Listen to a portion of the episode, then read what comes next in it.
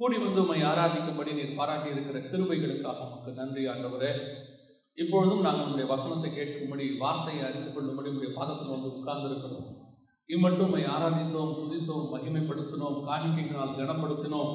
எல்லாவற்றையும் ஏற்றுக்கொண்ட எங்கள் ஆண்டவர் சுகந்த வாசனையாய் நுகர்ந்தவர். இப்பொழுதும் உடைய வசனத்தை அனுப்பி நீர் எங்களை பலப்படுத்த போகிற தயவுக்காக உமக்கு நன்றி ஆண்டவரே. சகல பிரஸ்தாபத்தை பார்க்கிலும் நீர் மேன்மைப்படுத்தி இருக்கிற உங்களுடைய வசனத்துக்காக உமக்கு நன்றி ஆண்டவரே. அந்த வசனத்தை இப்பொழுது நீர் அனுப்பி எங்களை குணமாக்க போகிற தயவுக்காக உமக்கு ஸ்தோத்திரம். எங்கள் ஆவி ஆத்மா சரீரத்தை நீர் ஆண்டவரை மீண்டும் ஒரு விசை மருத்துவமாக்க போகிற தயவுக்காக உமக்கு நன்றி ஆண்டவரே. கிருபையுள்ள கரத்தில் எங்களை தாழ்த்துகிறோம். நீர் பேசும் நீர் இடைபடும்.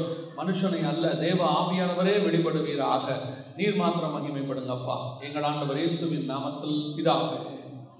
லேலூயா தானியல் புஸ்தகம் ஒன்றாம் அதிகாரம் இரண்டாவது வசனம் சொல்லுகிறது.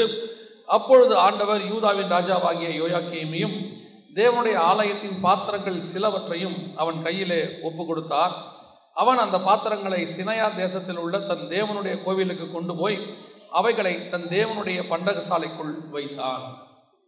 இன்னைக்கு நம்ம எதை பற்றி பார்க்க போகிறோம்னா இந்த பாத்திரங்களை குறித்து சில காரியங்களை நாம் பார்க்க போகிறோம்.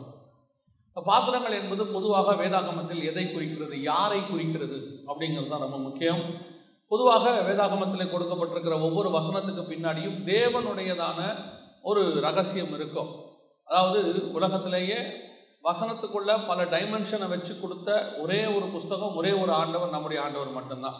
எதை ஒன்று படித்தாலுமே நேரடியாக படிக்க முடியும். இல்லை அதுக்கு இன்னொரு அர்த்தம் இருக்கும். ஆனால் நம்முடைய வேத வாக்கியத்துக்கு ஆவியானவர் ஒரு பரலோகத்தினுடைய அர்த்தத்தை வச்சிருப்பார். அதை நம்ம கண்டுபிடிச்சு படிக்கிறது தான் நம்முடைய மிக முக்கியமான வேலை. அதில் குறிப்பாக இந்த வசனத்தை வாசிக்கும் போது தேவனுடைய ஆலயத்தில் இருந்ததான இந்த பாத்திரத்தை கொண்டு வந்து நேபுகாத் நேச்சார் பாபிலோனில் உள்ள தன் தேவனுடைய ஆலயத்தில் கொண்டு போய் வைத்தான்.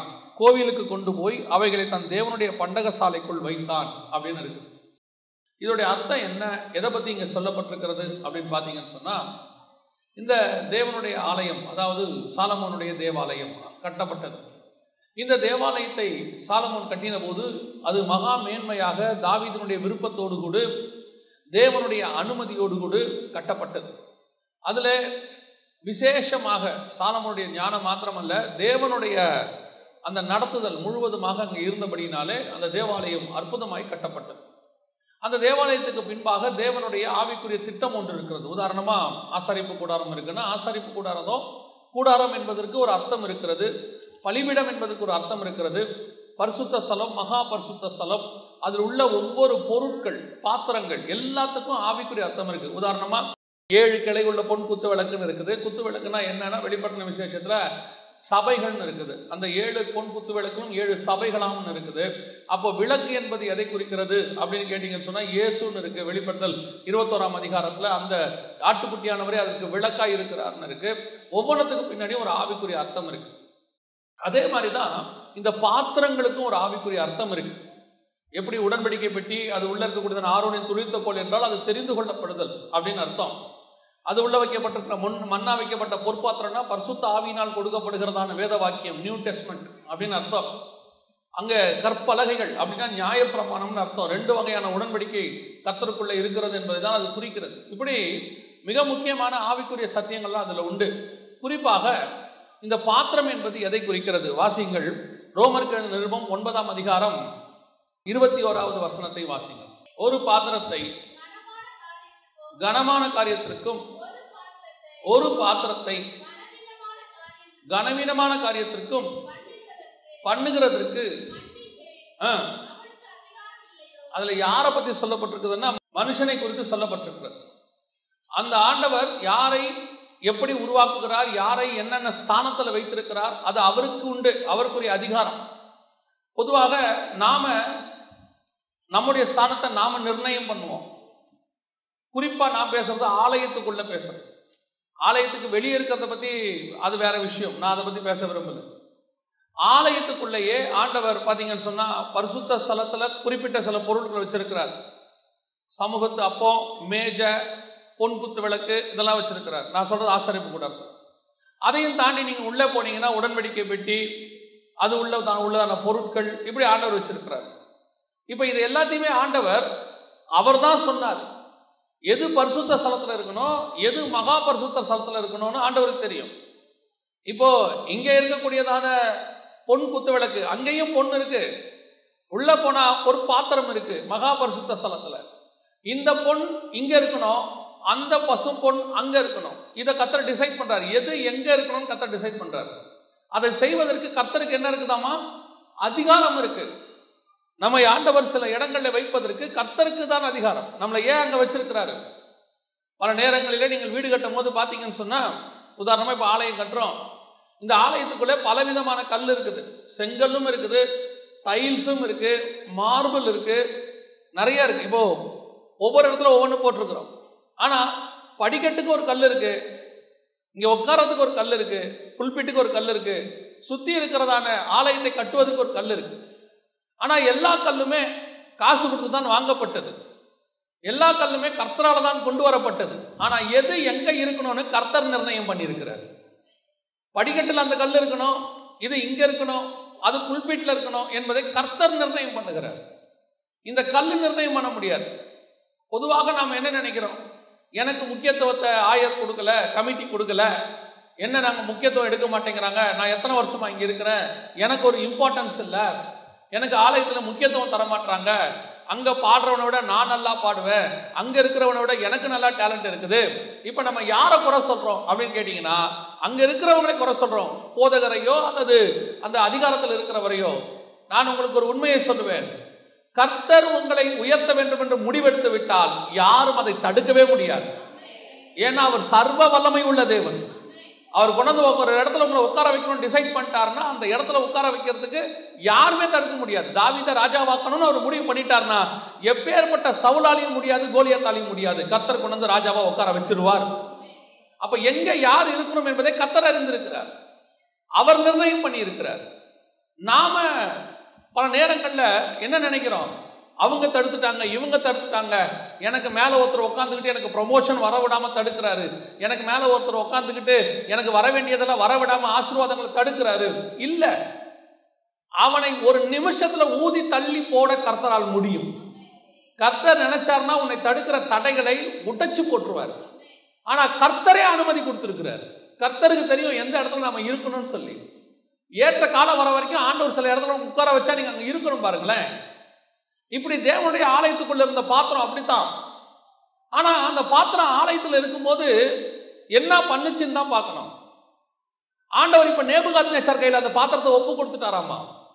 நேபுகாத் நேச்சர் அந்த பாத்திரத்தை கொண்டு போய் எங்க வச்சிருக்கிறான் அப்படின்னு கேட்டீங்கன்னா தன் தேவனுடைய கோவிலுக்குள் இருக்கிற பண்டகசாலையில் கொண்டு போய் வைத்தான் அவனுடைய ஆலயம் அவனுடைய கோயில் அவனுடைய கடவுள் அந்த கடவுளுடைய ஆலயத்துக்குள்ள யார் இருக்கிறான்னு பார்த்தீங்கன்னா தேவனுடைய பாத்திரம் அங்க இருக்குது. பல நேரங்களிலே கர்த்தர் உங்களை அந்தகாரத்தின் கையிலே ஒப்பு கொடுக்கிறார் அந்தகாரம் என்று சொன்னால் அங்க ராஜாவுடைய நேபுகாத் நேச்சாருடைய கோயிலில் இருக்கக்கூடியதான அந்த தேவர்களை சொல்லுகிறேன். அது இருள். நாம வெளிச்சத்தில் இருந்தோம். பல நேரங்களில் கர்த்தர் அவர்கள் கையில நம்மளை ஒப்பு கொடுக்கிறார் ஒப்பு கொடுத்து கொண்டு போய் வைக்கிறார் காரணம் என்ன? அப்படின்னு கேட்டா தேவனுடைய ஆலயத்தில் இருக்கும்போது இந்த பாத்திரம் என்ன பண்ணுச்சுன்னு பார்க்கணும். தேவனுடைய ஆலயத்துக்குள்ள உட்கார்ந்துருக்கும் போது இந்த பாத்திரம் என்ன பண்ணுச்சு? உட்கார்ந்துருக்கு ஆனா சபைக்குள்ள உட்காந்துக்கிட்டே கலகம் பண்ணும். சபைக்குள்ள உட்காந்துக்கிட்டு அரசியல் பண்ணும். சபைக்குள்ள உட்காந்துக்கிட்டு கர்த்தருக்கு அருவருமான காரியத்தை செய்யும். பல நேரங்களிலே கர்த்தர் இருளின் கையில பிடிச்சு கொடுக்கிறார் நம்மள. அந்தகாரத்தின் கையில போகுது. காரணம் என்னவென்று சொன்னால் நாம் தேவனுடைய ஆலயத்துக்குள் இருக்கும்போது உண்மை உள்ளவர்களாக இருந்தோமா? அன்னைக்கு ஆசாரிப்பு கூடாரத்துக்குள்ள இருக்கும்போது ஆண்டவர் பல கரண்டிகள்லாம் செய்ய சொல்றாரு. அந்த குத்துக்கரண்டியெல்லாம் செய்ய சொல்றாரு. அந்த குத்துக்கரண்டி எதுக்குன்னா அந்த மாம்சம் நல்லா சுட்டு எரிக்கப்பட்ட பிறகு அதை திருப்பி போடுவதற்கு அதை எடுப்பதற்கு ஆண்டவர் வச்சிருந்தாராப்பா ஆனால் ஏலியின் பசங்க அந்த குத்துக்கரண்டியை எதுக்கு பயன்படுத்தினான்னா அது வெந்துராம நல்ல கொழுப்போட நல்ல அது முற்றிலும் மாம்சம் சுட்டரிக்கப்படணும்னு இருக்கு. அப்படி இல்லாம நல்ல சாப்பிட்ற பதத்துல அந்த குத்துக்கரண்டி கொடுத்து எடுத்து வந்துருவான். இப்ப குத்துக்கரண்டி எதுக்கு யூஸ் ஆகணும்? முழுவதுமா வெந்த போறதுக்கு கறிக்கட்டை ஆகிறதுக்கு யூஸ் ஆகணும். ஆவிக்குரிய சத்தியத்தை சொல்லுகிறேன். ஆனா அந்த பாத்திரம் இப்ப அந்த பொருள் இப்ப எதுக்கு யூஸ் ஆகுது? என் சுய சித்தத்துக்கு யூஸ் ஆகுது. எனக்கு தேவையானபடி அதை பயன்படுத்துகிற ஆசாரியன் அங்கே. அப்படித்தான் பல நேரங்களில் கர்த்தர் ஒரு பர்பஸுக்காக நம்மளை வச்சிருப்பார். அதை நாம நம்ம சுயசித்தத்துக்கு சபையில் சபையில ஆலயத்துல நீங்க வெளியே பண்றதை கூட கத்தர் மன்னிச்சிருவார். பல நேரங்களில் ஆலயத்துக்குள் உட்கார்ந்து கொண்டு தேவனுடைய திட்டத்துக்கு விரோதமாக ஆலயத்துக்குள் உட்கார்ந்து கொண்டு அருவருப்பான காரியங்கள் ஆலயத்துக்குள்ள உட்கார்ந்து கொண்டு உலக பிரகாரமான அரசியல்கள் இங்க செய்யும் போது கர்த்தர் ஒரு நாளும் அதை அனுமதி கொடுக்க மாட்டார். சமீபத்தில் கொரோனா வந்தபோது சபை முழுக்க இருள். என்ன கேட்குறீங்களா லைட் போட முடியல. அதை சொல்ல வரேன். எல்லாம் ஆஃப் ஆயிடுச்சு எல்லாம் சபையை மூடியாச்சு. இருட்டாக்கியாச்சு. சபை எப்படி இருக்கும்? வசனம் சொல்லுது. அங்க இருக்கிற விளக்கு அணையக்கூடாது. ஆசாரிப்பு கூடாரத்தில். ஆனா இப்ப நம்ம எப்படி இருப்போம்? காலையில சபையை திறந்துருவோம். நான் எப்பவும் சொல்லுவேன். ரொம்ப சந்தோஷமா சொல்லுவேன். நம்முடைய சபைகள் வந்து காலையில திறந்துருவாங்க. அஞ்சரை ஆறு மணிக்கெல்லாம். இரவு பத்து மணிக்கு தான் பூட்டுவாங்க. அது ஒரு ஆசீர்வாதம். என்ன காரணம்னு கேட்டால் எப்போ மனுஷன் எந்த சூழ்நிலையில் வந்தாலும் அவன் தேவனை தேடுவதற்கு ஆலயம் திறந்திருக்கும். தடை இருக்காது. ஆலயம் என்றால் ஏழு நாளும் காலையிலிருந்து இரவு வரைக்கும் என்ன செய்யும்? திறந்து தான் இருக்கும். எப்போ வேணாலும் யார் வேணாலும் வந்து ஜோம் பண்ணலாம். தேவனோடு கூட அவர்கள் தொடர்பு கொள்வதற்கு ஆலயத்தினுடைய கதவுகள் தடையாக இருக்காது. அதுதான் நம்முடைய ஸ்பெஷாலிட்டி ஆனால் கொரோனா நேரத்தில் முழுவதும் கத்தர் பூட்டிட்டார். நான் கத்தர் பூட்டிட்டார்னு சொன்ன உடனே நிறைய பேருக்கு கோபம் வந்துருச்சு. அது எப்படி கத்தர் பூட்டுவார்னு என்னை பொறுத்த வரைக்கும் ஒரு பெரிய நம்பிக்கை உண்டு. வசனத்தின்படி கர்த்தர் திறந்ததை ஒருவனும் பூட்ட முடியாது. கர்த்தர் பூட்டினதை ஒருவனும் திறக்க முடியாது. குறிப்பாக கர்த்தருடைய ஆலயத்தை பூட்டுகிற அதிகாரம் யாருக்கும் கிடையாது. அது கொரோனாவுக்கும் கிடையாது மனுஷனுக்கும் கிடையாது அரசாங்கத்துக்கும் கிடையாது. அது தேவனுடைய ஆலயம். அதை பூட்டுகிற அதிகாரம் தேவனுக்கு மட்டும்தான் உண்டு. கர்த்தர் ஏன் ஆலயத்தை பூட்ட அனுமதி கொடுத்தார்? ஏன் ஆலயத்துக்குள் இருள் வந்தது? விளக்கு போட முடியாத நிலைமை ஏன் வந்துச்சு? பல ஆலயங்கள் பூட்டப்பட்டுச்சு மாச கணக்கா எப்பவும் திறந்திருக்கிற ஆலயம் இருபத்தி நாலு மணி நேரமும் பூட்டி கிடந்துச்சு. காரணம் என்ன? நாம் ஆலயத்துக்குள் திறந்திருக்கிற காலத்தில் என்ன பண்ணோன்னு கர்த்தர் பார்க்கிறாரு. ஆலயம் திறந்திருந்து கர்த்தரை ஆராதிக்கிற காலத்தில் நாம் ஆலயத்துக்குள் என்ன பண்ணோம்? கர்த்தருக்கு விரோதமா என்ன பண்ணோம்? ஆலயத்துக்குள்ள உட்கார்ந்துக்கிட்டு பணப்பெருமை ஆலயத்துக்குள்ள உட்கார்ந்துக்கிட்டு பொருள் பெருமை. நம்ம வாங்கி இருக்கிற செயினை சட்டைக்கு வெளியே போட்டுட்டு வரத்துக்கு தான் ஆலயம். செயினை எங்க போடணும்? சட்டைக்கு வெளியே போடணும். அதுவும் நாலு பட்டன் திறந்துருக்கணும் மேல. பார்த்தவங்க கேட்கணும் நல்ல செயின் வாங்கியிருக்கீங்க போலன்னு கேட்டோம். அதுதான் பெருமை. சபை எப்படி ஆயிடுச்சு? தான் பெருமையை காட்டுற இடம். தன்னுடைய பொருளாசை தன்னுடைய பொருள் படாடோபத்தை காட்டுகிற இடம். எல்லாத்தையும் கத்தர் பார்த்துட்டு தானே இருந்தாரு. கத்தர் என்ன கண்டும் காணாதவரை போல இருக்கிறான்னு நினைச்சிட்டோமோ? கத்தர் பிடிச்ச அந்தகாரத்தின் கையில கொடுத்தார். ஏன் அந்தகாரத்தின் கையில கொடுத்தார்? நீ வெளிச்சத்தின் பிள்ளையாய் இருக்கிற காலத்துல கர்த்தருக்கு விரோதமான காரியங்களை செய்தாய். நீ வெளிச்சத்தில் இருளிலே செய்ததை வெளிச்சத்துல கொண்டு வருவேன் கர்த்தர் சொன்னார். அதான் இப்ப நடந்துச்சு. அப்படிப்பட்டவங்க ஆலயத்துக்குள்ள வரவே வேண்டான்ட்டார் கர்த்தர். மூடு கதவை. அநியாயக்காரனும் அக்கிரமக்காரனும் உள்ள வந்து உட்காந்துக்கிட்டு உள்ளுக்குள்ள அரசியல் பண்ணிக்கிட்டு உள்ளுக்கிட்ட கேன்வாசிங் பண்ணிக்கிட்டு அப்புறம் சபையை கேட்டிங்கன்னா கத்தர் ஸ்தோத்திரம் கத்தர் தேர்ந்தெடுத்தார். அதெல்லாம் யாரும் தேர்ந்தெடுக்கல. ஆண்டவர் பார்த்தாரு நேபுகாத் நேச்சர் கையில் பிடிச்சி கொடுத்த மாதிரி கொரோனா கையில் பிடிச்சி கொடுத்துட்டு சபை அடைக்கப்பட்டது. சிலருக்கெல்லாம் சபைக்குள்ளே உட்காந்துருக்கும் போது என்ன பெருமை. ஒரு வீடு கட்டியாச்சு இல்லை பிஸ்னஸில் கொஞ்சம் பெரிய ஆள் ஆகிட்டாங்க ரெண்டு கார் வாங்கிட்டாங்கன்னா நடையே மாறிடும் நெஞ்சு வெளியே தள்ளிடும் ரெண்டு கை பின்னாடி போயிடும் நிற்கும் போது அதுவே ஒன்றும் இல்லாத போது கை ரெண்டும் முன்னாடி வந்துடும் நெஞ்சு பின்னாடி போயிடும் கான் கேவு கான் வெக்ஸா மாறிடும் உன்னை உயர்த்தினது கர்த்தர் தானே. சபைக்கு வந்தபோது உன்னை ஆசீர்வதித்தது கர்த்தர் தானே. கர்த்தர் உன் கூட இல்லாவிட்டால் உனக்கு ஏது இவ்வளவு ஆசீர்வாதம்? கர்த்தர் ஆசீர்வதிக்கும் போது இன்னும் தாழ்மை வரணும். உயர்த்த எவ்வளவுக்கு எவ்வளவு கொடுக்குறோமோ அவ்வளவுக்கு அவ்வளவு தாழ்மை வரணும்னு பைபிள் சொல்லுது. இயேசு கிறிஸ்து சிலுவையின் முடிவு பரியந்தம் தன்னை தாழ்த்தினார்னு இருக்க. ஒண்ணுமில்ல ஒரு பிஸ்னஸ்ல நல்லா சம்பாதிச்சு ஒரு வீடு கட்டி விட்டாப்ல கொஞ்சம் இடம் வாங்கி விட்டாப்ல அவ்வளவுதான். கண்ணுல பெருமை பேச்சில பெருமை நடையில பெருமை உடையில பெருமை. எல்லாத்துலையும் பெருமை காட்டி முடிச்சிருது. கத்தர் பார்த்தாரு மூடுறா எல்லாத்தையும் எல்லாத்தையும் மூடு. எல்லாத்தையும் ஆஃப் பண்ணி போடு. பிடிச்சி ஆண்டவர் பிடிச்சி பாத்திரத்தை கொண்டு போய் அந்தகாரத்தில் உட்கார வச்சுக்கிட்டார். பல நேரங்களில் ஏன் கத்தர் உன்னை இருளிலே உட்கார வைக்கிறார்? நீ உன்னை ஆராய்ந்து பார்ப்பதற்கு. இஸ்ரேல் ஜனங்களை பிடிச்சி சிறைச்சாலையில் கத்தர் கொடுத்துட்டாராமா? எதுக்காக சிறைச்சாலையில் பிடிச்சு கொடுத்தார் தெரியுமா? ஆராய்ந்து பார்ப்பதற்கு. உபத்திரவத்தை சில நேரத்தில் கத்தர் உனக்கு அது அனுமதிக்கிறார். எதுக்காக அனுமதிக்கிறார்? உன்னை சுய பரிசோதனை பண்ணி பார்ப்பதற்கு. ஏன் எனக்கு இந்த பிரச்சனை வந்துச்சு? ஏன் எனக்கு இந்த போராட்டம்? அதே நேரத்தில் ஆலயத்தில் உண்மையாக இருந்தவங்க எவ்வளோ வந்தாலும் தாழ்மையாக இருந்தவங்க கர்த்தருக்கு முன்பாக தன்னை எல்லா காலத்திலும் வெறுமையாக்கி தாவிது சொன்ன மாதிரி எல்லா காலத்திலும் தாவிது சொல்லுவான் நான் ஆடுகளுக்கு பின்னால் போயிட்டு இருந்தேன். கர்த்தர் தான் என்னை ஆசிர்வதிச்சார். இந்த தாழ்மை அவங்ககிட்ட எப்பவும் இருக்கும். அப்படி தாழ்த்துறவங்க இன்னைக்கும் சபைக்குள்ள இருக்கிறாங்க. நான் சொல்லுவேன் எப்பேற்பட்ட கொரோனா வந்தாலும் கத்தர் அவர்களை பத்திரமாய் பாதுகாத்தார்.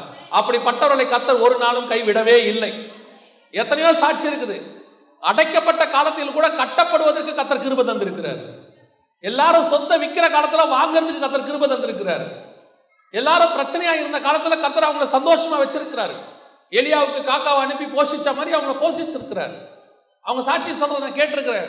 பாஸ்டர் இந்த காலத்தில் கொரோனா காலத்தில் கத்திரனை ஆசிர்வதிச்சார். ஒரு மனுஷர் வந்து சொன்னார் கொரோனா காலத்தில் நாங்கள் என்ன செய்யறதுன்னு தெரியாமல் இருந்தோம். அதுக்கு முன்னாடி வட்டிக்கு விட்டுக்கிட்டு இருந்தோம். வட்டியில சம்பாரிச்சுக்கிட்டு இருந்தோம். ஆண்டவர் எங்களுக்கு உணர்த்தினார் வட்டிக்கு விடாத. வட்டிக்கு விடுறது சாபமான காசுன்னு சொன்னாரு. நாங்க விட்டுட்டு கொரோனா காலம் என்ன பண்ணணும் தெரியாத இருந்தபோது ஆண்டவர் எங்களுக்கு ஒரு ஆலோசனை சொன்னாரு. எங்களுக்கு செய்ய தெரிஞ்ச பலகாரத்தை செஞ்சு வித்தோம். குடும்பமா வேலை செஞ்சோம். கொரோனா காலத்துல பலகாரம் நல்லா வித்துச்சு. வேற வழியே இல்லை பலகாரம் தான் சாப்பிட்டாங்க அப்ப. நல்லா வித்துச்சு. கொரோனா காலத்திலே எங்களை கட்டுவதற்கு கத்தர் வல்லமை உள்ளவராக இருந்தார்னு சாட்சி கொடுத்தாங்க. லேலூயா அதான் தேவனுடைய கிருபை. ஆண்டவர் அந்த காலத்தில் ஒப்பு கொடுப்பதற்கும் ஒப்பு கொடுக்காமல் இருப்பதற்கும் காரணம் இருக்குது. சும்மா ஆண்டவர் அனுமதி கொடுக்கிறது இல்ல சோதிக்கப்படுகிற எவனும் கர்த்தரால் சோதிக்கப்படுகிறேன் என்று சொல்லாதிருப்பானாக. அவனவன் தன் தன் சுய இச்சைகளின்படி இழுக்கப்பட்டு சிக்குண்டு அப்படிதான் வசனம் சொல்லுது. பல நேரங்களில் கத்தர் ஏன் உன்னை இருளுக்கு ஒப்பு கொடுக்குறாருன்னா கொஞ்சம் ஆராய்ச்சி பார்க்கணும். என்ன செஞ்சேன்? எந்த இடத்துல கர்த்தருக்கு விரோதமா போனேன்? சானமோன் தேவாலயத்துக்குள்ள நடந்த அந்த அக்கிரமத்தின் விளைவாக கர்த்தர் சொல்றாரு பாபிலோன் ராஜா கையில எல்லாத்தையும் பிடிச்சு கொடுப்பேங்கிறார். எல்லாத்தையும் அவன் கொண்டு போவான் எழுபது வருஷம். சிலரை கர்த்தர் அப்படி சில வருஷங்கள் பிடிச்சு கொடுத்துருக்கிறார். இன்னைக்கு ஆண்டவர் உன்னை அந்த இருளில உட்கார வச்சு உன்னை ஆலோசனை பண்ண வைக்கிறார். சில நேரத்துல எல்லாத்தையும் அடைச்சு போட்டு லாக்டவுன் பண்ணி இந்த பக்கமும் அந்த பக்கம் போக விடாம இனிமேல் நான் என்ன செய்ய போறேன்னு தெரியாம நீ ஏன் முழிச்சிட்டு உட்காந்துருக்கிறேன்னா நீ கர்த்தர்கிட்ட உட்காந்து ஆலோசனை பண்றதுக்காக கர்த்தர் வச்சிருக்கிறார் அந்த நேரத்தை. ஆண்டவரே ஏன் என் வாழ்க்கையில் இப்படி நடக்குது? நான் ஏன் இப்படி ஆனேன்? எனக்கு மட்டும் ஏன் இப்படி நடக்குது நீ கேட்கும்போது கர்த்தர் உன்னை உணர்த்துவதற்கு வல்லமுள்ள தேவனாக இருக்கிறார். பல நேரங்களில் நாம அந்த தப்பை செஞ்சிடுறோம். ஆண்டவர் ஒப்பு கொடுக்கும் போது நான் ஏன் அப்படி செஞ்சேன்னு நம்ம நினைக்க மாட்டேங்கிறோம். ஒரு நாள் திடீரென்று யோபுவுக்கு பிரச்சனை வந்துச்சு. ஒரே நாள் எல்லாம் க்ளோஸ் அத்தனையும் முடிஞ்சிருச்சு. யோபு உத்தமனும் நீதிமானும் சன்மார்க்கனுமாய் இருந்தான். எந்த மாற்று கருத்தும் இல்லை. அவன் அப்படிதான் இருந்தான். ஆனா திடீர்னு பாத்தீங்கன்னா ஒரு நாள்ல எல்லாமே தலைகீழா மாறிடுச்சு. யோபுவுக்குமே என்ன தோணுச்சு தெரியுமா? அவன் சொல்றான் அவர் என்னை காரணம் இல்லாமல் பகைக்கிறார். என்ன நான் என்ன என்ன தப்பு பண்ணேன்? ஏன் என்னை இப்படி ஆண்டவர் பண்றாரு? முப்பத்தெட்டாம் அதிகாரம் வரைக்கும் யோபு கர்த்தரை பார்த்து பேசுவார். ஏன் இப்படி நடக்குது? நான் பிறந்த நாள் சபிக்கப்பட்டிருப்பதாக. எல்லாம் சொல்லிக்கிட்டே வருவார். முப்பத்தெட்டு அதிகாரம் வரைக்கும் கர்த்தர் பொறுமையாக அவனை பார்த்துக்கிட்டே இருப்பார். யோபு நான் இப்படி அனுமதி கொடுத்ததுக்கு காரணம் என்னான்னு நீ கொஞ்சம் ஆலோசனை பண்ணி பார்க்கணும் யோபு. நீ உத்தமன் சன்மார்க்கன் நீதிமான். அதில் எந்த மாற்று கருத்தும் இல்லை. உங்ககிட்டயும் கொஞ்சம் என்ன இருக்கும். சில குறைகள் இருக்கும்.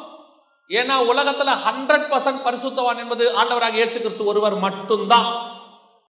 நம்ம சில காரியங்கள் இருக்கும். நமக்கே தெரியாம இருக்கும். நம்மளை பொறுத்த வரைக்கும் நாம நீதிமான்கள் தான். நம்மை பொறுத்த வரைக்கும் நம்ம பரிசுத்தவான்கள் தான். ஆனா பல நேரங்களில நமக்கே தெரியாம சில குணாதிசயங்கள் நமக்குள்ள இருக்கும் மறைஞ்சிருக்கும். அதை கிளியர் பண்றதுக்கு தான் கர்த்தர் வந்து என்ன செய்வாரு? சில அனுமதி கொடுப்பார். முப்பத்தெட்டு அதிகாரம் வரைக்கும் யோபு வசனம் பார்த்தீங்கன்னா நல்லா தெளிவாக சொன்னோம். யோபு தன் உதடுகளினால் பாவம் செய்யவில்லை. அப்படின்னா என்ன அர்த்தம்? இருதயத்தில் இருக்கு ஆனால் அவர் என்ன செய்யல? பேசாமல் இருக்கிறாரு. மனசுக்குள்ளேயே வச்சுக்கிட்டு இருக்கிறாரு. ஒரு இடத்துல பஸ்ட் ஆகுறாரு. பேசுறாரு. நல்லா பேசி சொல்றாரு. இப்படிலாம் பண்றாரு ஆண்டவர்னு. முப்பத்தி ஒன்பதாம் அதிகாரத்திலிருந்து கத்தர் பேச ஆரம்பிக்கிறார் யோபு கிட்ட நாலு அதிகாரம் கத்தர் பேசுறாரு. நாற்பத்தி ரெண்டாவது அதிகாரம் வரைக்கும் யோபுவால் திரும்பி ஒரு வார்த்தை கூட பேச முடியவில்லை. நீ உத்தமன் சன்மார்க்கன் நீதிமான் எனக்கு தெரியும். ஆனா உங்ககிட்டயும் கொஞ்சம் குறை இருக்கு. அதையும் நான் மாத்தணும். நீ பர்ஃபெக்ட் ஆகணும். நான் பரிசுத்தராய் இருப்பது போல நீ பரிசுத்தமாய் மாறு. உங்ககிட்ட இருக்கிற குறைகளை மாத்தணும். பல நேரங்களிலே நமக்கு தெரியாம சில குறைகள் நமக்குள்ள இருக்கும். நாம என்னைக்குமே நம்மளை பொறுத்த வரைக்கும் சுயநீதி உள்ளவங்க. நான் நல்லவன் தான். எங்க அக்கா தங்கச்சி தான் தேவையில்லாம என்னை பகைக்கிறாங்க. நான் நல்லது தான் செஞ்சேன். நீங்க நல்லது செஞ்சது மட்டும் உங்களுக்கு ஞாபகம் இருக்கும். யாருக்காவது தீமை செஞ்சீங்களா? ஞாபகம் இருக்குதா? உங்களுக்கு யாராவது கடன் கொடுக்க வேண்டியிருக்கும் அது ஞாபகம் இருக்கும். நீங்க யாருக்காவது கொடுக்க வேண்டியிருக்கும் அது ஞாபகம் இருக்குதா? பல நேரங்களில் உங்ககிட்ட கோவப்பட்டவங்களை நீங்க மனசுலயே வச்சிருப்பீங்க. நீங்க யாருக்கிட்ட கோவப்பட்டீங்க? ஞாபகம் இருக்குதா? யாரை ஹர்ட் பண்ணீங்கன்னு இருக்குதா? அதுக்கு நீங்க ஒரு நீதி கற்பிப்பீங்க. நான் ஒன்றும் சும்மா கோவப்படல. கோவப்பட்டதுக்கும் காரணம் இருக்கிறது. சுயநீதி. இந்த சுயநீதி இருக்கிற வரைக்கும் கத்தர் அமைதியா பார்த்துக்கிட்டே இருப்பாரு. சில நேரத்தில் பிடிச்சு கொடுப்பாரு. ஏன்? என்னை விட மோசமானவெல்லாம் நல்லா இருக்கிறான். என்னை ஏன் ஆண்டவர் பிடிச்சி கொடுக்குறாரு. என்னை விட அக்கிரமம் செய்கிறவனெல்லாம் கத்தர் விட்டுட்டாரு.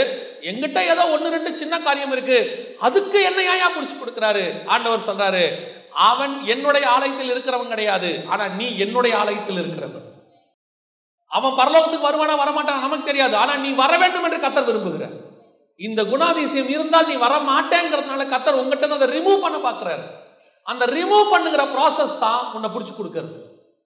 ஏன் மற்ற ஜனங்களுக்கு இல்லாத ஒரு அக்கறை ஆண்டவருக்கு இஸ்ரவேல் ஜனங்க மேல? ஏன் அவங்களுக்கு இல்லாத அக்கறை நம்ம மேல? வசனம் தெளிவா இருக்கு. கர்த்தர் யாரை சிக்ஷிக்கிறார் தெரியுமா? அன்பு கூறுகிறவர்களுக்கு தான் சிக்ஷிப்பு.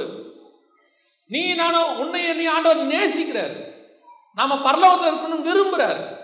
அப்படி விரும்பும் போது அவருக்கு பிரியமில்லாத சில குணங்கள் நமக்குள்ள இருக்கும். நான் ஒரு ஒருத்தரோட பழகிட்டு இருந்தேன். ஒரு நல்ல வசனம் பேசுகிற ஒருத்தரோட பழகிட்டு இருந்தேன். அந்த மனுஷன் உண்மையிலேயே நல்ல நீதிமான் தான். ஆனால் அவரோட பழகின காலத்தில் நான் ஒன்று கண்டுபிடிச்சேன். நல்ல நீதிமானாக இருக்கிறார். ஆனால் அவருக்குள்ளேயும் சில குணங்கள் இருக்கிறது. கொஞ்சம் பொறாமல் இருக்குது. கொஞ்சம் அவர்கிட்ட வந்து கர்த்தருக்கு பிரியமில்லாத குணம் ஒன்று ரெண்டு இருக்குது. நான் கண்டுபிடிச்சது. ஆனால் அதை வச்சு நான் என்ன கற்றுக்கிட்டேன்னா அவரை குறை சொல்றதுக்கு இல்லை. இப்பேற்பட்ட பரிசுத்தவான்கள்கிட்டயே இப்படிப்பட்ட குறைகள் இருக்குமானால் நானும் எப்படி நீதிமான் சொல்லிக்கிறது? நான் எப்படி பரிசுத்தவான்னு சொல்லிக்கிறது? இத்தனை வருஷம் வேதத்தை தியானித்து வசனத்தை போதிக்கிறவர்களுக்குள்ளேயே அப்படிப்பட்ட இருக்குமானால் நான் இன்னும் என்னை சுய பரிசோதனை பண்ண வேண்டியிருக்குதுன்னு அவசியம்.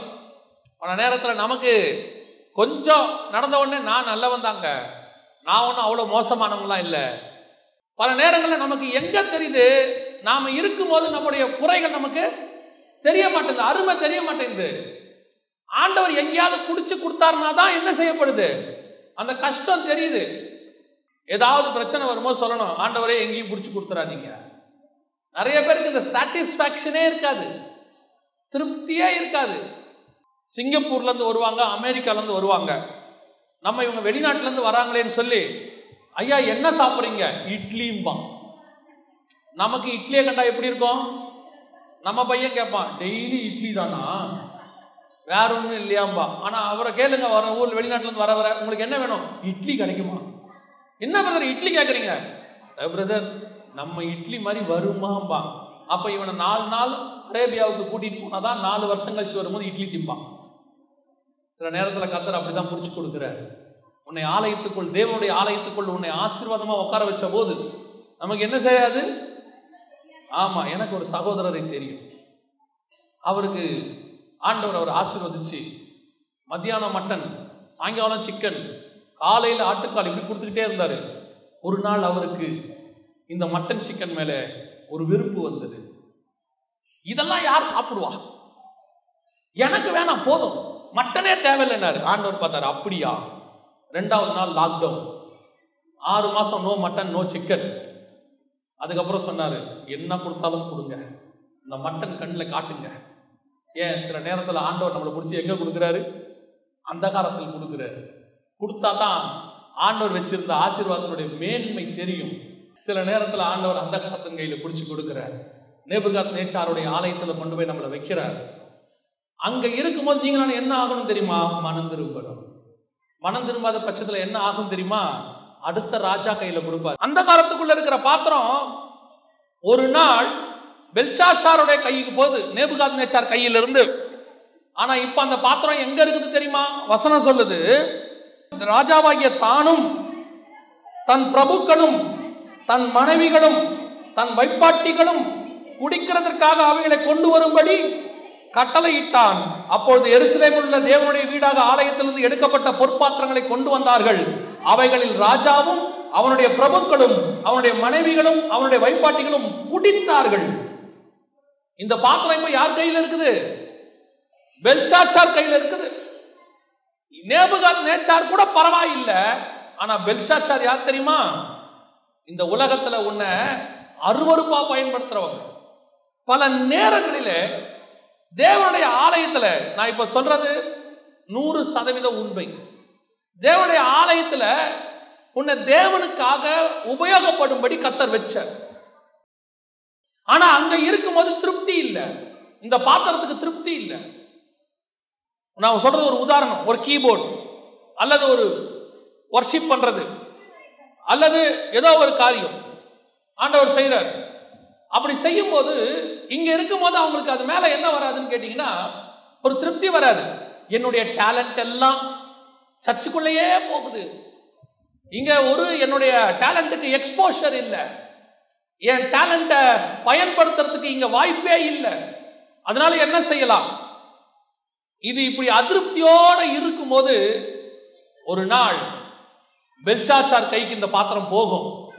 உலகத்தில் இருக்கிறவன் கைக்கு போகுது. ஆனால் அவன் எடுத்து அதை எதுக்கு பயன்படுத்துகிறான் தெரியுமா? அங்கே உட்காந்து விபச்சாரத்துக்கு பயன்படுத்துகிறான் உன்னுடைய கிட்டார் அங்கே சினிமாவுக்கு வாசிக்கப்படுகிறது. உன்னுடைய கீபோர்ட் அங்க இருக்கிற சினிமாவுக்கு வாசப்படுது. உன்னுடைய நல்ல குரல் அங்க இருக்கிற பிசாச பத்தி பாடுறதுக்கு யூஸ் ஆகுது. உன்னுடைய கர்த்தர் கொடுத்த டேலண்ட் இருக்குது. ஒரு நாள் நீ ஆலயத்துக்குள்ள இருந்த பாத்திரம் கர்த்தருக்காக இருந்த பாத்திரம். என்ன டேலண்ட் வேணா இருக்கட்டும் நீ யார் வேணா இருக்கட்டும். கர்த்தர் எதுக்கு உனக்கு அந்த டேலண்ட்டை கொடுத்தாரு? அந்த டேலண்ட்டை கர்த்தருக்கு பயன்படுத்துறது கொடுத்தாரு. நான் மியூசிக்ங்கிறது ஒரு உதாரணத்துக்கு சொல்றேன். காரணம் அது இப்போ அப்படி ஆனதுனால எல்லாமே இருக்கு. எல்லாமே இருக்கு. பல நேரங்கள்ல பெசலையலை போல யூகித்து செய்யற ஆசீர்வாதத்தை கத்தர் உனக்கு கொடுத்திருப்பாரு. அகிதாப்பாலை போல நல்ல ஆலோசனைகள் கவுன்சிலிங் பண்ற ஆண்டவர் உனக்கு கொடுத்திருப்பாரு. உனக்கு கொடுத்த டேலண்ட் எதுக்கு? யாருக்கு யூஸ் ஆகிறதுக்கு? இன்னைக்கு பாருங்க காசு கிடைக்குதுன்னு சொல்லி உலகத்துக்கு போய் அதை யூஸ் பண்ணிட்டு இருக்கிறாங்க. எத்தனையோ பேர் சில படிப்பெல்லாம் இருக்கு. அந்த படிப்பெல்லாம் நேரடியாக அந்தி கிறிஸ்துவுக்கு யூஸ் ஆகிற படிப்பு. வரப்போகிறதான அந்தி கிறிஸ்துவின் ஆட்சிக்கு பயன்படுகிற வேலையை அவங்க செய்வாங்க. அது என்ன கொடுமைன்னு கேட்டிங்கன்னா எங்கிட்ட வந்து சொல்லும் போதே சொல்லுவாங்க பாஸ்டர் சொல்கிறதெல்லாம் சொல்றதெல்லாம் பைபிளில் உள்ளது தான் ஆனால் என்ன செய்யுது நாங்கள் இப்போ அதுக்கு தான் வேலை செஞ்சுட்டு இருக்கிறோம். உன்னுடைய ஆண்டவர் கொடுத்த திறமை எதுக்கு? ஆண்டவருக்கு பயன்படுத்துறதுக்கு. இவன் என்ன சொல்லுவான்? இங்க எனக்கு அதுக்கு எக்ஸ்போஷரே இல்லைங்க. இங்க எனக்கு அதுக்கு வழியே இல்லைங்க. அதனால என்ன பண்றீங்க? பெல்சாச்சார் கையில இருக்கிறீங்க. அவன் என்ன பண்றான் தெரியுமா? அதுல திராட்சை ரசம் ஊத்தி மதுவை ஊத்தி அடுத்த வசனம் சொல்லுது நாலாவது வசனம் அவர்கள் திராட்சை ரசம் குடித்து அதுல என்ன ஊத்தி இருக்கிறாங்க இப்போ? ஆல்கஹால். நீ தேவனுடைய சமூகத்தில் இருக்கும்போது என்ன இருந்துச்சு தெரியுமா? உடன்படிக்கை என்கிற திராட்சரசம். இந்த பாத்திரத்துல கத்தர் ஊத்தினது அவருடைய வசனம் அவருடைய உடன்படிக்கை அவரோடு கூட பண்ணுகிற ஆசீர்வாதம். இப்ப அந்த டேலண்ட்டை கொண்டு போய் நீ யாருக்கு பண்ணிட்டு இருக்கிற? உலகத்தான மயக்கிறதுக்கு. ஜனங்களை அந்திகிறிஸ்துக்கு நேரம் நேரா திருப்புறதுக்கு. கர்த்தர் உனக்கு கொடுத்த அத்தனை டேலண்ட்டும் கர்த்தருக்கு பயன்படுத்துகிறதுக்கு மட்டுமே நீங்க நினைச்சுக்கிட்டு இருக்கீங்க. எனக்கு அதை பயன்படுத்துறதுக்கு இங்க இடம் இல்லை. இங்க எக்ஸ்போஷர் இல்லை. எனக்கு பாருங்க இதுவே நான் அங்க போயிட்டா. அநேகருக்கு என் டேலண்ட் யூஸ் ஆகும். அநேகருக்கு உன் டேலண்ட் யூஸ் ஆகும். ஆனா நீ யூஸ் ஆகிறது பெல்ஷாஷா இருக்கு சில நேரங்களில் தேவனுடைய ஆலயத்தில் உனக்கு எக்ஸ்போஷர் இல்லாமல் இருக்கலாம். இங்கே உனக்கு தேவையான அளவுக்கு நீ வாசிக்கிறதுக்கு இடம் இல்லாமல் இருக்கலாம். ஏதோ ஞாயிற்றுக்கிழமை ரெண்டு பாட்டு கொயரில் ரெண்டு பாட்டு அப்புறம் ஏதாவது சில இடத்துல ப்ரோக்ராம்ஸில் வாசிச்சுட்டு போயிட்டே இருக்கலாம். உனக்கு அது மேலே வந்து ஒரு வெறுப்பு இருக்கும். எனக்கு இருக்கிற இந்த டேலண்ட்டுக்கு மட்டும் நான் மட்டும் அவன் கையில் இருந்தால் இந்நேரம் ஆஸ்காருக்கு போயிருப்பேன். இவன் கையில் இருந்தால் இந்நேரம் எனக்கு அவார்டு கிடச்சிருக்கோம். இந்நேரம் நிறைய பணம் கிடச்சிருக்கோம். இந்நேரம் என்னை கொண்டு போய் புகழ்ந்திருப்பாங்க. என்னை விட மோசமானவனா இன்னைக்கு பெரிய ஆள் ஆயிட்டான். ஆனா அந்த நான் இங்க வந்து இங்க மாட்டிட்டேன். தேவனுடைய ஆலயத்துக்குள்ள எனக்கு ஒரு வழிவாசலும் திறக்கவில்லை. ஆண்டவர் சொன்னாரு நீ பெல்சாச்சார் கையில் இருக்கிற பாத்திரமா? தேவனுடைய ஆலயத்தில் இருக்கிற பாத்திரமா? பெல்சாச்சார் கையில் இருக்கிற பாத்திரத்தில் இருக்கிறது திராட்சை ரசம் மது. அடுத்தவனை மயக்கிறதுக்காக போதைப் பொருள். ஆனா கர்த்தருடைய கையில் இருக்கிற பாத்திரம் பரலோகத்தின் தேவனை மகிமைப்படுத்துவதற்காக. நீ உலகத்துல இருக்கிற எட்நூறு கோடி பேரை சந்தோஷப்படுத்த வாசிச்சாலும் சரி ஒரு தேவனை சந்தோஷப்படுத்துற வாசிக்கிற திருப்தி அதுல இருக்கவே இருக்காது. நான் எப்பவும் சொல்லுவேன் உலகத்துல நல்லா பாடுறவங்க இருக்கிறாங்க. அவார்டெல்லாம் வாங்குவாங்க. அவங்க குரலுக்கு அவ்வளோ மரியாதை இருக்குது. ஆனா ஒருத்தன் கூட ரட்சிக்கப்பட மாட்டான். ஆனா நம்ம கிட்ட இருக்கிற சிலருடைய குரல்ல அவங்கள மாதிரி டேலண்ட் இருக்காது. அவங்கள மாதிரி குரல் இருக்காது. ஆனால் பாடுற பாட்டில் அநேகர் கர்த்தரை அறிகிற அறிக்குள்ள வரும் இதுதான் ஆசீர்வாதம். உலகத்துக்கு வாசிச்சவன் மண்ணோட மண்ணா போயிட்டான். கர்த்தருக்கு வாசிச்சவன் மட்டும்தான் பரலோகத்தில் போய் அவருக்கு வாசிக்க போகிறான். இங்க இருக்கிற அந்த மினிஸ்ட்ரி அங்க வரைக்கும் போகும். இன்னைக்கு நீ பெல்சாச்சார் கையில் இருக்கிற பாத்திரமா விரும்புற. அதை அந்த அதை ஆசீர்வாதத்தை விரும்புற. அங்க போனா என்னை உயர்த்தி பிடிப்பா. ராஜா கையில இருப்பேன். நீ பெல்சாசாருங்கிற ராஜா கையில் இருக்கிறியா? பரலோகத்தின் ராஜா கையில் இருக்கிறியான்றது தான் முக்கியம். உனக்கு என்ன டேலண்ட் இருக்கட்டும் நான் சொல்றது கம்ப்யூட்டராக இருக்கட்டும் ஆர்டிஃபிஷியல் இன்டெலிஜென்ஸாக இருக்கட்டும் எது வேணா இருக்கட்டும் அதை கர்த்தருக்கு பயன்படுத்தி பார்ப்போம். கர்த்தருக்கு நீ யூஸ் பண்ணி பார்ப்போம். ஏன்? உன் டேலண்ட்டை கர்த்தர் பயன்படுத்த முடியாதா? உனக்கு கொடுத்தவரே அவர் தானே. எத்தனை பேர் தெரியுமா? டாக்டர்ஸ் படித்து முடிச்சுட்டு ஒரு நாள் அவங்களுக்கு புரியுது இந்த உலகத்தினுடைய எந்த வேலையும் உண்மை கிடையாது. இது எல்லாம் ஒரு நாள் அந்தி கிறிஸ்துக்கு யூஸ் ஆக போகிற வேலை. இது எனக்கு பணம் கொடுக்கும் புகழ் கொடுக்கும். அதை தாண்டி வேற ஒன்றுமே கொடுக்காது.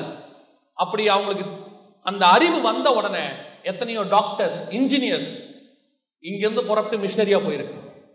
அவனுடைய டாக்டர் அவங்களுடைய டாக்டர் படிப்பை கர்த்தருடைய ஊழியத்துக்கு பயன்படுத்துகிறாங்க அதன் மூலமாக அவங்க சுவிசேஷன் சொல்கிறாங்க அதன் மூலமாக காஸ்பல் போகுது எத்தனையோ பேர் இன்ஜினியர்ஸ் சர்ச் கட்டி கொடுக்குறவங்களா இருக்கிறாங்க. அதன் மூலமா தேவனுடைய ராஜ்யத்துக்கு அவங்க பயன்படுறாங்க. உங்ககிட்ட இருக்கிற டேலண்ட் பாருங்க. எகிப்துல ராமசேஸ்க்கு ஊரையே கட்டினவர் தான் மோசே. அவ்வளோ பெரியதான ஊரை கட்டின மோசே. அவருடைய மொத்த டேலண்டையும் விட்டுட்டு வசனம் சொல்லுது பார்வோன் குமாரத்தியின் மகன் எனப்படுவதை வெறுத்து. எபிரேயர் பதினொன்று இருபத்தி நாலு இருபத்தஞ்சு. மோசே விசுவாசத்திலே பெரியவனான போது பார்வோன் குமாரத்தியின் மகன் எனப்படுவதை வெறுத்து தேவ ஜனங்களோட துன்பத்தை அனுபவிக்க தெரிந்து கொண்டான். சில நேரத்தில் உங்ககிட்ட இருக்கிற டேலண்ட்டை உலகத்துக்கு பயன்படுத்தாமல் வெறும் ஆண்டவருக்கு பயன்படுத்தும் போது எக்ஸ்போஷர் இருக்காது கொஞ்சம் கஷ்டம் இருக்கும் ஏன் பண கஷ்டம் இருக்கும்? இதுவே போய் சினிமாவுக்கு நீ வாசிச்சின்னா ஒரு நேரத்துக்கு ஒரு கால் ஷீட்டுக்கு மூவாயிரம் நாலாயிரம் ஐயாயிரம் பத்தாயிரம் கொடுப்பாங்க இருபதாயிரம் கொடுப்பாங்க. அவர் லைட் மியூசிக்கில் போய் வாசிச்சின்னா உனக்கு கொடுப்பாங்க. வேர்ல்டு டூர் கூட்டிகிட்டு போவாங்க. பணம் காரு வீடு ஆஸ்தி சம்பாத்தியம் எல்லாம் இருக்கும். அதே நேரத்தில் நீ தேவனுக்கு என்று வாசினா காசு கூட கொடுக்க மாட்டேங்கிறான். வாசிக்க வச்சுட்டு வெறும் கையை கொடுத்து சோத்திரம் பிறந்தன்னு அனுப்பி வச்சாலும் ஆச்சரியப்படுறதுக்கு இல்லை. நீ நினைக்கலாம். ஆனா உண்மை என்ன தெரியுமா? அப்படி நீ வரும்போது பார்வோன் குமாரத்தின் மகன் எனப்படுவதை மோசை மட்டும் வெறுக்கல நீயும் இருக்கிற நீ மோசையின் லிஸ்ட்டுக்கு வந்துடுற. எனக்கு கிடைக்கிற மேன்மைகளை நான் விட்டுட்டேன். கர்த்தருக்கு மட்டும் வாசிப்பேன். ஒரு நாள் வந்தது. மோசையை கர்த்தர் கூப்பிட்டார். இங்க வா. என்ன பண்ணணும்? நீ ராமசேஷுக்கே ஊரை கட்டினல்ல? ஆமாம் எனக்கு ஒரு கூடாரம் கட்டேன். எனக்கு ஒரே ஒரு ஆசாரிப்பு கூடாரம் கட்டேன். கட்டிடுவோம் ஆண்டவரே. நான் சொல்கிறபடி கட்டு. இப்போ இதில் இன்னொரு பிரச்சனை இருக்குது. நீ ஒரு நாள் உலகத்துக்கு வாசிச்ச ஒரு நாள் உலகத்துக்கு பின்னாடி போயிட்டு பாடின இங்கே வா. எனக்காக பாடு. உடனே நம்மால் சூப்பராக பாடுவோம் ஆண்டவரே. ஷூர் மைக்கு வேணும் ஆண்டவரே. எஸ் நைன்டி வேணும். Nine hundred. Yes nine hundred வேணும். கீபோர்டு. இப்படிலாம் இருந்து ஆண்டவர் சொல்ற அதெல்லாம் வேணாம். நீ இஷ்டப்படி பாடாத. ஏன் இஷ்டப்படி பாடு? நான் உனக்கு சொல்லுகிறபடி செய். பல நேரங்களில் அந்த மிஸ்டேக் வேற நடக்குது. அவன் என்ன தெரியுமா சொல்றான்? சில ஆட்கள் இங்கே வந்துட்டு உலகத்திலே இருக்கும்போது நான் அந்த உலகத்துக்கு நான் எவ்வளவு செஞ்சேன் என் தேவனுக்கு நான் இன்னும் செய்வேன். ஆண்டவர் சொல்றார் இல்லை இங்க நீ இன்னும் செய்யறதுக்காக நான் கூட்டிட்டு வரல. நான் சொல்றபடி செய்யறதுக்கு தான் கூட்டிட்டு வந்திருக்கிறேன். இங்க உடனே வந்த உடனே ஒரு பாட்டு போடணும். ஒரு பாட்டுக்கு ரெண்டு லட்சம் செலவு. ஒரு பாட்டுக்கு அஞ்சு லட்சம் செலவு. எதுக்கு? ஏன்? இல்லைங்க. நான் உலகத்துக்கு வாசிக்கும் போதே அவ்வளோ குவாலிட்டியாக வாசித்தேன் கத்தர் சொல்கிறாரு நீ அங்கே அவ்வளோ குவாலிட்டியாக வாசித்த இங்கே நான் கேட்கறது குவாலிட்டி இல்லை. இங்கே நான் கேட்கறது குவான்டிட்டி இல்லை. இங்கே நான் கேட்கறது ஒபீடியன்ஸ் ஒபீடியன்ஸ் கீழ்ப்படிதல். நான் சொல்றபடி செய்யணும். நீ செய்ய அதை விட பெருசா உன்னை வாசிக்க வைக்க அவர் வல்லமை உள்ளவராக இருக்கிறார். அங்க வாசிக்கும் போது நீ கிராண்டா வாசிச்ச ஆனா இங்க வாசிக்கும் போது ஸ்பிரிச்சுவலா வாசிப்ப. அங்க இருக்கிறவன் நல்லா இருக்கும்பா இங்க இருக்கிறவன் மனம் திரும்புவான். அங்க இருக்கிறவன் சந்தோஷப்படுவான். இங்க ஒருத்தன் அழுவான் அவன் ஸ்பாட்டை கேட்டுட்டு இருதயம் ஒட்டஞ்சு மனம் திரும்புவான். அதுக்கு தான் கத்தர் கூட்டு வந்தார். இன்னைக்கு நிறைய பேர்ட்ட அந்த ப்ராப்ளம் பார்வோன் குமாரத்தின் மகன் எனப்படுவதை வெறுத்து மோசே வந்த உடனே கத்தர் சொன்னாரு ஒரே ஒரு கூடாரம் கட்டு மோசே.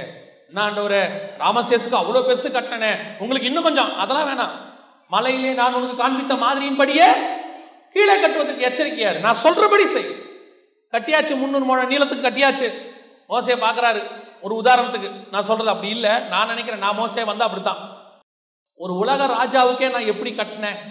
என்ன கிராண்டா கட்டினேன்? எவ்வளோ பெரிய கல் வச்சு கட்டினேன். இவர் என்னன்னா ஒரு கூடாரத்தை கட்ட சொல்றாரு. ஒன்றும் பெருசாலாம் ஒன்றும் இல்லை. ஆனாலும் ஆண்டவர் சொல்லிட்டாரு மோசேக்கு வருத்தம் இருக்கும். இன்னும் நல்லா செஞ்சுருக்கலாமோ? ஆனால் மோசேக்கு தெரியாது. ராமசேசுக்கு நான் கட்டின ஊர் அழிஞ்சிரும். ஆனால் இந்த கூடாரம் பரலோகத்தில் வரைக்கும் நிற்கும் வெளிப்படுத்தல் பதினஞ்சு அஞ்சு சொல்லுது சாட்சியின் கூடாரமாகி ஆலயம் திறக்கப்பட்டது. நான் கட்டுறது பெருசு இல்லை ஆனால் மகிமையானது. நான் செய்யறது பாருங்க சாரல் நவராஜம் நினச்சிருந்தாங்கன்னா நினைச்சிருந்தாங்கன்னா சினிமாவுக்கு பாடி இருந்தாங்கன்னா எவ்வளவோ சம்பாரிச்சிருக்கலாம். அவ்வளவு அருமையான வாய்ஸ் அந்த மாதிரி ஒரு யூனிக்கான வாய்ஸே கிடையாது. அவங்க நினைச்சிருந்தா கோடான கோடி சம்பாரிச்சிருக்கலாம். ஆனால் எல்லாத்தையும் தூக்கி போட்டு கர்த்தருக்கு பாட வந்தாங்க. உலக பிரகாரமாக அவங்க சாதாரணமாக ஒரு வீட்டில் இருந்துட்டு கடைசியாக அவங்களுக்குன்னு உள்ள ஒரு வீட்டில் அவங்க இறந்து போயிட்டாங்கன்னு வச்சுக்கோங்க. ஆனால் யோசிச்சு பாருங்கள் அவங்களுடைய பாட்டு ஐம்பது வருஷம் இன்னைக்கும் ஆத்துமாக்களை காப்பாற்றி கொண்டு இருக்கிறது இன்னைக்கும் அநேகரை நீதிக்கு உட்படுத்துது. அநேகருக்கு ஆறுதலா இருக்குது. அநேகருக்கு பாவ மன்னிப்புக்கு வழியாக இருக்குது. கர்த்தர் எடுத்து பயன்படுத்துகிறார். நீ பெல்சாச்சார் கையில் இருக்கிற பாத்திரம் அல்ல. நீ தேவனுடைய ஆலயத்தில் இருக்கிற பாத்திரம். அங்கே உன்னை அவன் எதுக்கு யூஸ் பண்ணான்? அருவருப்புக்கு யூஸ் பண்ணான். ஒரு பெரிய ஊழியக்காரனுடைய பையன். இசையமைப்பாளராக மாறிட்டான். ஒரு நாள் ஒரு பேப்பரில் அவன் பேட்டி கொடுக்குறான். அவங்க அப்பா ஊழியக்காரர். அவன் கற்றுக்கிட்டதெல்லாம் சபையில் தான் கற்றுக்கிட்டான் இசைய. அவன் சாப்பிட்டது சம்பாரிச்சது எல்லாமே ஒரு காலத்தில் கர்த்தர் கொடுத்தது. இப்போ அந்த பாத்திரம் பெல்சாச்சார் கையில் இருக்குது. பெல்சாச்சார் கையில் இருக்கிற அந்த பாத்திரம் சொல்லுது ஒரு நாள் பேட்டியில் சொல்லுது நீங்கள் ஒரு காலத்தில் காஸ்பல் சிடி போட்டீங்க தானே காஸ்பல் ஆல்பம்ஸ் போட்டீங்க தானே பாட்டு. ஆமாம் ஓ ஆமான்னு சொல்லிட்டு அந்த மனுஷன் சொல்கிறான் அந்த சுவிசேஷத்தை நான் சினிமாவுக்கு வருவதுக்கு படிக்கட்டாக பயன்படுத்திக்கிட்டேன். அந்த பாட்டெல்லாம் போட்டு ப்ராக்டிஸ் பண்ணிட்டு நான் இப்போ எங்கே வந்துட்டேன்? நான் சினிமாவுக்கு வர்றதுக்கு அது ஒரு ப்ராக்டிஸுங்கிறான் அருவருப்புக்கு போய் நிற்கிறதுக்கு இந்த பாத்திரம் சொல்லுது நான் இதை ஒரு படிக்கட்டாக யூஸ் பண்ணிக்கிட்டேன் ஆஸ் அ பிளாட்ஃபார்ம் அப்படிங்கிறான். ஆங்கில பத்திரிகையில் பேட்டி கொடுக்குறான். தமிழ் பத்திரிகையில் வரல அது. கவனிச்சு கொள்ளுங்க. நீ பெல்சாச்சார் கையில் இருப்பதற்கு கத்தர் அழைக்கவில்லை. உனக்கு கொடுத்த படிப்பு உனக்கு கொடுத்த ஞானம் உனக்கு கொடுத்த அறிவு இது எல்லாம் நீ சம்பாரிச்சு புகழடைஞ்சு வீடு கட்டி உன் பேர பிள்ளைகள் வரைக்கும் சேர்க்கறதுக்கு அல்ல. கர்த்தருக்கென்று பயன்படுத்துவதற்கு கர்த்தர் எடுத்து பயன்படுத்துவதற்கு அதுக்கு தான் கர்த்தர் உன்னை கொண்டு வந்திருக்கிறார். இன்னைக்கு நாம யாருடைய கையில பாத்திரமா இருக்கிறோம்? அந்தகாரத்தின் கையிலையா? அல்லது பெல்சாஷார் கையிலையா? அப்படி இருந்த பெல்சாஷார் கையில் இருந்த பாத்திரத்தை கர்த்தர் மீண்டும் மீட்க விரும்புகிறார். உன்னை திருப்பி ஆண்டவர் அழைக்கிறார். நீ எல்லாவற்றையும் விட்டுட்டு வான்னு ஆண்டவர் கூப்பிடுறாரு. வாசிங்க ஒரு வசனத்தை நாம் முடிக்க போகிறோம். எஸ்ராவின் புஸ்தகம் ஒன்றாம் அதிகாரம். எஸ்ராவின் புஸ்தகம் ஒன்றாம் அதிகாரம் ஏழாவது வசனத்தை வாசி. நேபுகாத் நேச்சார் எருசலேமிலிருந்து கொண்டு வந்து தன் தேவனுடைய கோவிலிலே வைத்திருந்த கத்தருடைய ஆலயத்தின் பனிமுட்டுகளையும் கா- கோரேஸ் ராஜா எடுத்து கொடுத்தான். யார் கையில கொடுத்தான் தெரியுமா? இப்போ மூணாவது ராஜா கையில பாத்திரம் வருது. முதலாவது பாபிலோன் ராஜாவாகிய நேபுகாத் நேச்சார் கையில அந்த பாத்திரம் இருந்துச்சு. அவன் கொண்டு போய் தன் அந்த காலத்துல வச்சுக்கிட்டான். அதுக்கப்புறம் அந்த பாத்திரத்தை பெல்ஷாச்சார் எடுத்து யூஸ் பண்றான். அவன் அந்த பாத்திரத்தை யூஸ் பண்றான். டேலண்ட்டை யூஸ் பண்றான்.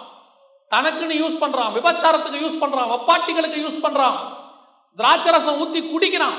அதை விட பெருசு என்ன தெரியுமா? அந்த ஐந்தாம் அதிகாரம் தானியல் புஸ்தகத்துல நாலாவது வசனம். அவர்கள் திராட்சரசம் குடித்து பொன்னும் வெள்ளியும் வெண்கலமும் இரும்பும் மரமும் கல்லுமாகிய தேவர்களை இப்போ உன்னை எதுக்கு யூஸ் பண்ணியிருக்கிறான் தெரியுமா? இரும்பும் பொன்னும் வெள்ளியும் இரும்பும் களிமண்ணும் மரமும் ஆகிய பிசாசுகளை ஆராதிப்பதுக்கு உன்னை யூஸ் பண்ணிக்கிட்டு இருக்கிறான். உன் குரலை யூஸ் பண்றான். ஆனா நீ யார் தெரியுமா? எனக்கு ரொம்ப ஆச்சரியமாயிருச்சு இதை படிக்கும்போது. வாசிங்க. ரெண்டு திமோத்தியின் புஸ்தகம். ரெண்டு திமோத்தியின் புஸ்தகம். ரெண்டாம் அதிகாரம் இருபதாவது வசனம் வாசி பொன்னும் வெள்ளியுமான பாத்திரங்களை அல்லாமல் மரமும் மண்ணுமான பாத்திரங்களும் உண்டு. உன் ஆண்டவர் அவருடைய ஆலயத்துக்குள்ள பொன்னான மகாபரிசுத்தத்துக்குள்ள வச்சிருந்திருக்கலாம்.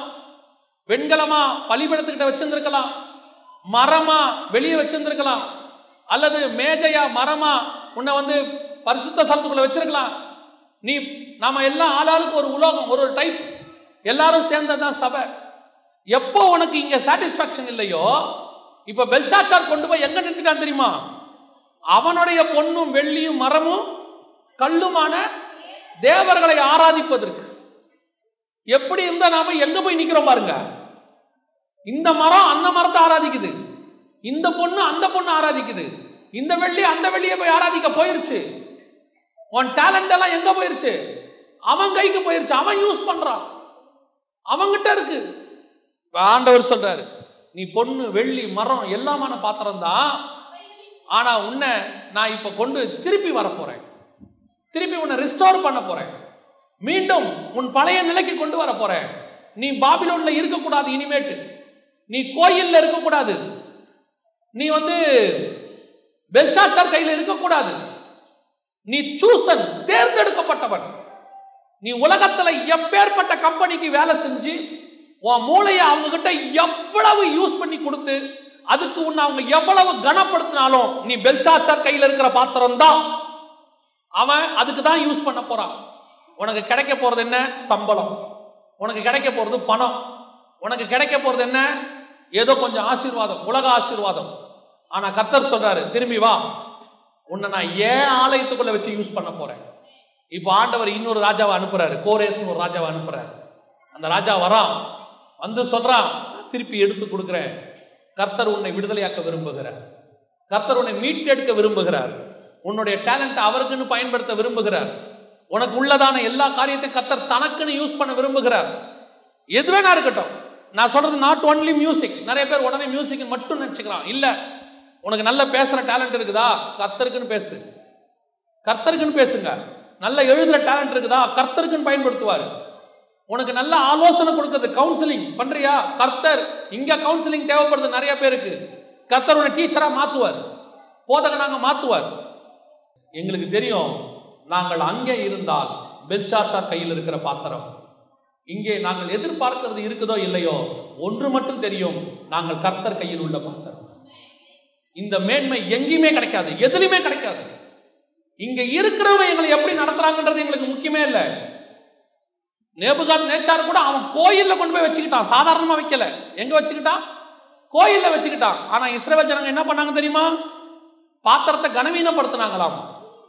சொந்த இடத்துல அவனுக்கு இம்பார்ட்டன்ஸ் கிடைக்கல. வசனம் சொல்லுது தீர்க்கதரிசி சொந்த ஜனங்களால் ஏற்றுக்கொள்ளப்படுகிறது இல்லை. புறஜாதியார் ஏற்றுக்கொள்ற அளவுக்கு ஏற்றுக்கொள்ள மாட்டான். ஆனாலும் சரி நாங்கள் கர்த்தருக்கு என்று பயன்படுத்தப்பட விரும்புகிறோம். இருக்கிறது பெல்சாச்சார் கையில. கர்த்தர் சொல்றாரு உன்னை திருப்பி ரீஸ்டோர் பண்ண நான் விரும்புறேன்.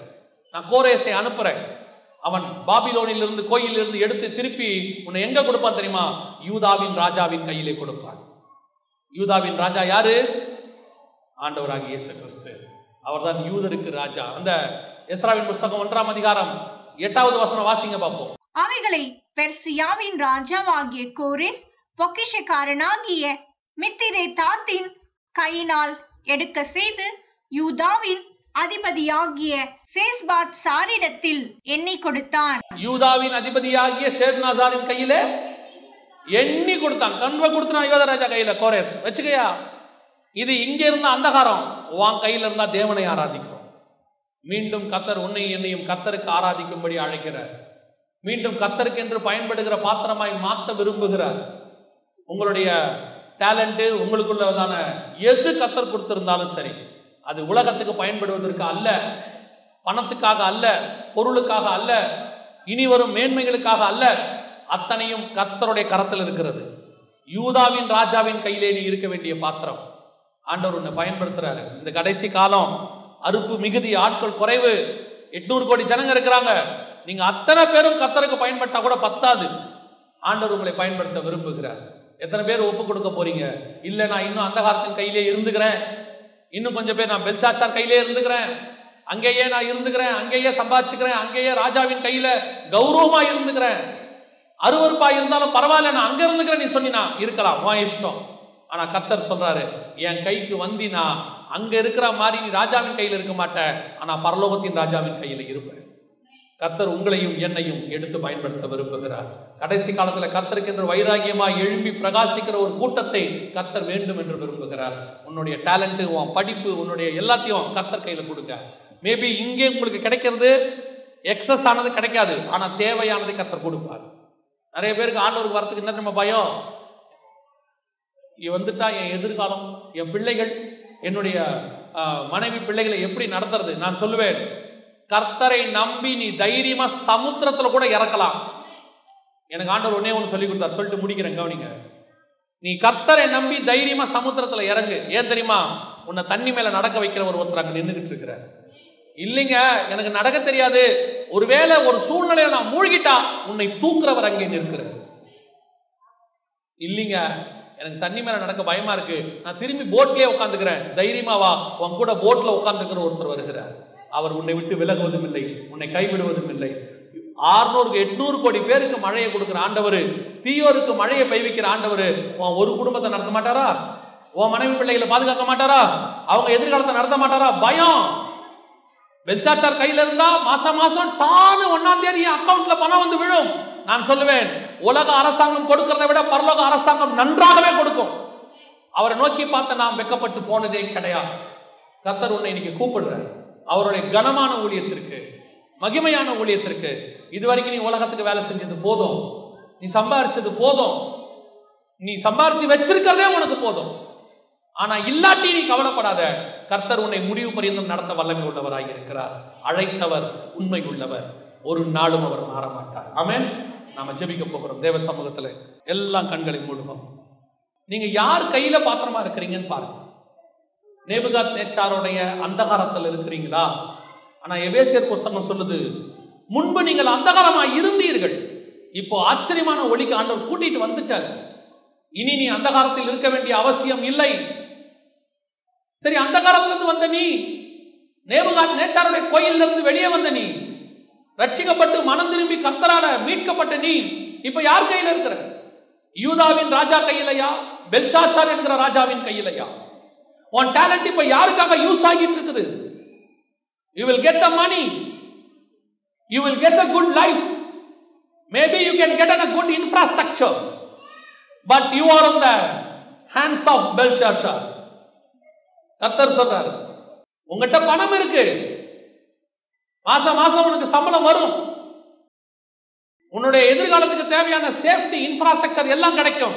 ஆனா நீ இருக்கிறது பெல்ஷாச்சார் கையில மறந்துடாத அவன் உன்னை யூஸ் பண்றது உலகத்துக்கு அற்ப பணத்துக்காக. ஆனா நான் சொல்லுவேன் எல்லாவற்றையும் நஷ்டமும் குப்பையும் என்று விட்டு வந்த பவுல கத்தர் கனவீனப்படுத்தவே இல்லை. ரெண்டு போட் நிறைய மீனை விட்டு வந்த ஒருத்த பேதுரு கேட்டான் எல்லாத்தையும் விட்டுட்டு வந்தன எனக்கு என்ன கிடைக்கும்? அவனுக்கு சொன்ன பதில் கத்தர் உனக்கு சொல்றாரு. நீ ஜனங்களை நியாயம் தீர்க்கிறவனாய் மாறுவாய். கத்தரை நோக்கி பார்த்த நாம் வெக்கப்பட்டு போனதே கிடையாது. மனைவியின் கையை பிடிச்சுக்கிட்டு கானானுக்கு போடு கர்த்தர் ஆபிரகாம் பார்த்து சொன்னார். நம்பி கலந்து இறங்கி வனாந்தரத்தில் நடந்தான். கானான் தேசம் மொத்தத்தையும் கத்தர் கொடுத்தார். அதே தேவன் உன்னையும் கூப்பிடுகிறார். வெறும் கோலும் கையுமா யோர்தானை கடந்தான். இரு பெரு பரிவாரங்களோடு கூட அவன் திரும்பி வந்தான். அந்த ரெண்டு பரிவாரம்னா ஒன்னு ஆவிக்குரிய பரிவாரம் இன்னொன்று உலக பிரகாரமான பரிவாரம். ரெண்டு பரிவாரத்தையும் கொடுத்து கத்தர் அவனை ஆசீர்வதிச்சார். அதே தேவன் தான் உன்னையும் சொல்றாரு. உலக பிரகாரமாயும் உன்னை ஆசீர்வதிப்பேன். ஆவிக்குரிய விதத்துல உன்னை எடுத்து பயன்படுத்துவேன். அந்த தேவன் உன்னை அழைக்கிறார். அன்பின் தேவன் உன்னை அழைக்கிறார். உனக்கு நல்ல சான்ஸ் நீ உலகத்துக்கு வேலை செஞ்சு மண்ணோட மண்ணாகிறத விட கர்த்தருக்கு வேலை செஞ்சு கர்த்தருடைய ஊழியக்காரனா எஜமானுடைய சந்தோஷத்துக்குள்ள பிரவேசிக்கிறதுக்கு ஆண்டவனுக்கு ஒரு வாய்ப்பு கொடுத்துரு. நாம் ஜெபிக்க போகிறோம். அப்படி கர்த்தருக்கென்று எழுப்பி பிரகாசிக்க உங்கள் வாழ்க்கையை ஒப்பு கொடுக்க விரும்புகிறவங்க மட்டும் நான் ஆண்டவரால் எடுத்து பயன்படுத்தப்படணும். கர்த்தர் என்னை பயன்படுத்தட்டும். என்னை தருகிறேன் என் வாழ்க்கையை தரேன் நான் அவருக்கென்று எழுப்பி பிரகாசிக்க என்னை ஒப்பு கொடுக்குறேன் சொல்றவங்க மாத்திரம் உங்க வலது கரத்தை ஆண்டவருக்கு நேராக உயர்த்தி ஆண்டவரே என் வாழ்க்கையை தரேன். இது வரைக்கும் நான் உலகத்துக்கு உழைச்சது போதும் அப்பா உலகத்துல எனக்கு கிடைச்ச மேன்மைகள் எல்லாம் போதும் ஆண்டவரே. இருக்கிறவங்களாம் என்னை புகழ்ந்துட்டாங்க போதும். அங்க இருக்கிறவங்கலாம் நான் பண்ற ப்ரோக்ராம்ஸை பார்த்து நான் பண்றதான என்னுடைய வேலையை பார்த்து என்னை புகழ்ந்து என் சிஇஓவா இருக்கட்டும் என் டீம் லீடரா இருக்கட்டும் எல்லாரும் புகழ்ந்துட்டாங்க. போதும் ஆண்டவரே. எனக்கு உங்க வாயால ஒரு புகழ்ச்சி வேணும் ஆண்டவரே. உண்மையும் உத்தமம் உள்ள ஊழியக்காரனேன்னு ஒரு புகழ்ச்சி வேணும் ஆண்டவரே. இந்த உலகத்துல புகழ்றவன் இன்னைக்கு புகழ்றான் நாளைக்கு திட்டுறான் ஆண்டவரே. எனக்கு விரோதமா புலி ஒரு நாள் அவன் பறிப்பான் ஆண்டவரே. ஆனால் நீரோ என்னை கீழே விடவே மாட்டீர் ஆண்டவரே. உமக்கு நான் வேலை செய்ய வர்றேன் அப்பா என்னை தாழ்த்தி தருகிறேன். கத்தர் பேசியிருந்தா மட்டும். இந்த கனமான ஊழியத்திற்கு உண்மை உள்ளவர் என்று கருதி கத்தர் உன்னை அழைக்கிறார். அப்படி ஒப்பு கொடுக்க விரும்புகிறவங்க உங்க கரங்களை ஆண்டவருக்கு நேராக உயர்த்தி ஆண்டவரே நான் என்னை தரேன் ஆண்டவரே உடைய கரத்துல. ஒப்பு கொடுப்போமா? எங்கள் சர்வ வல்லமை உள்ள தகப்பனே தருமையான நேரத்திற்காக உமக்கு ஸ்தோத்திரம். மகிமையுள்ள கரத்தில் எங்களை தாழ்த்துகிறோம். கரங்களை உயர்த்தி செபித்துக் கொண்டிருக்கிற ஒவ்வொரு சகோதரனுக்காக ஒவ்வொரு சகோதரிக்காக உமக்கு ஸ்தோத்திரம்.